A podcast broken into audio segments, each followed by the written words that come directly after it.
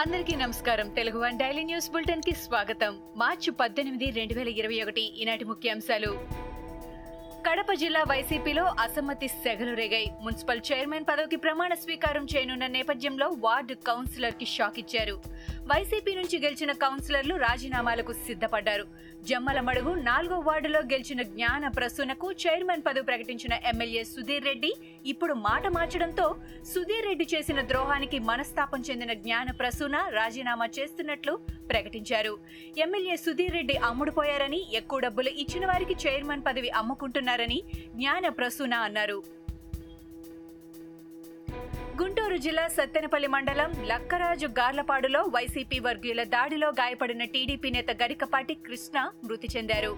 హైదరాబాద్లోని కిమ్స్ హాస్పిటల్లో చికిత్స పొందుతూ కృష్ణ మృతి చెందాడు.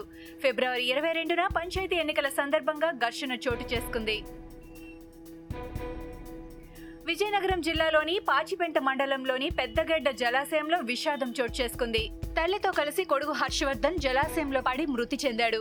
కొడుకు మృతదేహం లభ్యం కాగా తల్లి శవం కోసం గాలింపు చర్యలు చేపట్టారు. రెండు రోజుల క్రితం తల్లి కొడుకులు ఇద్దరూ ఇంటి నుంచి అదృశ్యమయ్యారు. కుటుంబ కలహాలే ఈ చావులకు కారణమని స్థానికులు భావిస్తున్నారు. కేసు నమోదు చేసిన పోలీసులు దర్యాప్తు చేపట్టారు. అనంతపురం జిల్లాలో ఆర్టీసీ భీభత్సం సృష్టించింది. ముగ్గురు పాదచారులపై బస్సు దూసుకెళ్ళింది ఈ ప్రమాదంలో ఒకరి అక్కడికక్కడే మృతి చెందగా ఒకరికి తీవ్ర గాయాలయ్యాయి. మరొకరి పరిస్థితి విషమంగా ఉండటంతో క్షతగాత్రులను స్థానికులు దగ్గరలో ఉన్న ప్రభుత్వ ఆసుపత్రికి తరలించారు. ఘటనపై సమాచారం తెలుసుకున్న పోలీసులు ప్రమాద స్థలానికి చేరుకొని కేసు నమోదు చేసి దర్యాప్తు చేస్తున్నారు. ప్రమాదంలో గాయపడిన బాధితులు గంగిరెడ్డి రజనీకాంత్ మృతుడు మహేంద్రగా పోలీసులు గుర్తించారు. గుంటూరు జిల్లా తెనాలిలో స్కూల్కు వెళ్ళిన ముగ్గురు పదో తరగతి విద్యార్థులు అదృశ్యమయ్యారు. గంగానమ్మపేట కేకేఆర్ గౌతమ్ స్కూల్ నుంచి పదో తరగతి విద్యార్థులు రావూరి వెంకట రాహుల్ పిల్లుట్ల రోహిత్ తుమ్మపాల విజయ్ గణేష్ ఉన్నారు. సాయంత్రం ఇంటికి తిరిగి రాకపోవడంతో ఆందోళన చెందిన తల్లిదండ్రులు పోలీసులకు ఫిర్యాదు చేశారు. చేవెళ్ళ నియోజకవర్గ కాంగ్రెస్ కార్యకర్తలు అభిమానులకు కొండ విశ్వేశ్వరరెడ్డి బహిరంగ లేఖ రాశారు. తన రాజీనామా లేఖను ఉత్తమ్ కుమార్ రెడ్డికి పంపించానని లేఖలో తెలిపారు.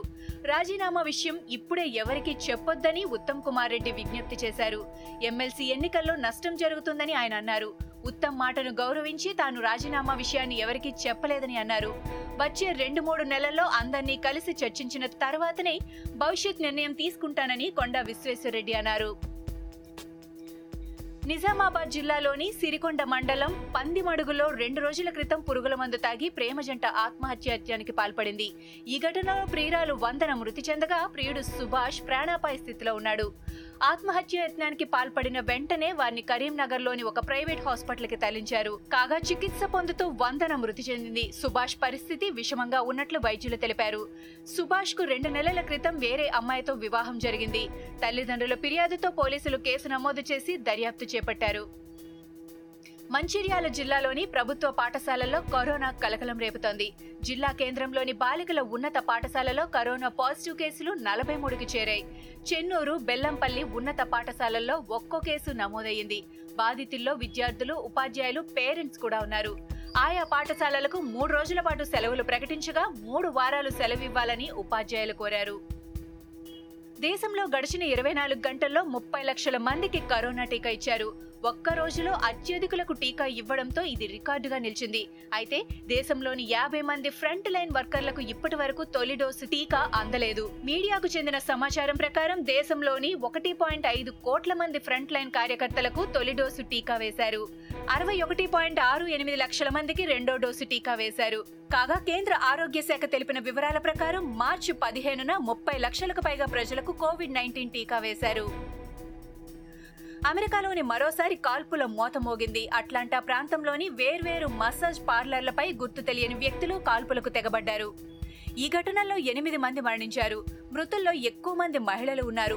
అట్లాంటా పోలీస్ చీఫ్ బ్రాంట్ తెలిపిన వివరాల ప్రకారం అట్లాంటాలోని బకెట్ చెరోకి కౌంటీ ప్రాంతాల్లో మూడు వేర్వేరు మసాజ్ పార్లర్లపై దుండగలు కాల్పులకు పాల్పడ్డారు. ఈ ఘటనలో ప్రాణాలు కోల్పోయిన వారిలో ఆరుగురు మహిళలే కాగా వారు ఆసియాకు చెందిన వారై ఉండొచ్చని భావిస్తున్నారు. ఈ కాల్పులకు సంబంధించి రాబర్ట్ అరోన్ అనే అనుమానితుడిని పోలీసులు అదుపులోకి తీసుకుని విచారిస్తున్నారు.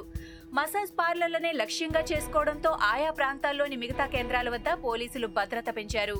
ఇవి ఈనాటి ముఖ్యాంశాలు. మరికొన్ని ముఖ్యాంశాలతో మళ్ళీ రేపు కలుద్దాం.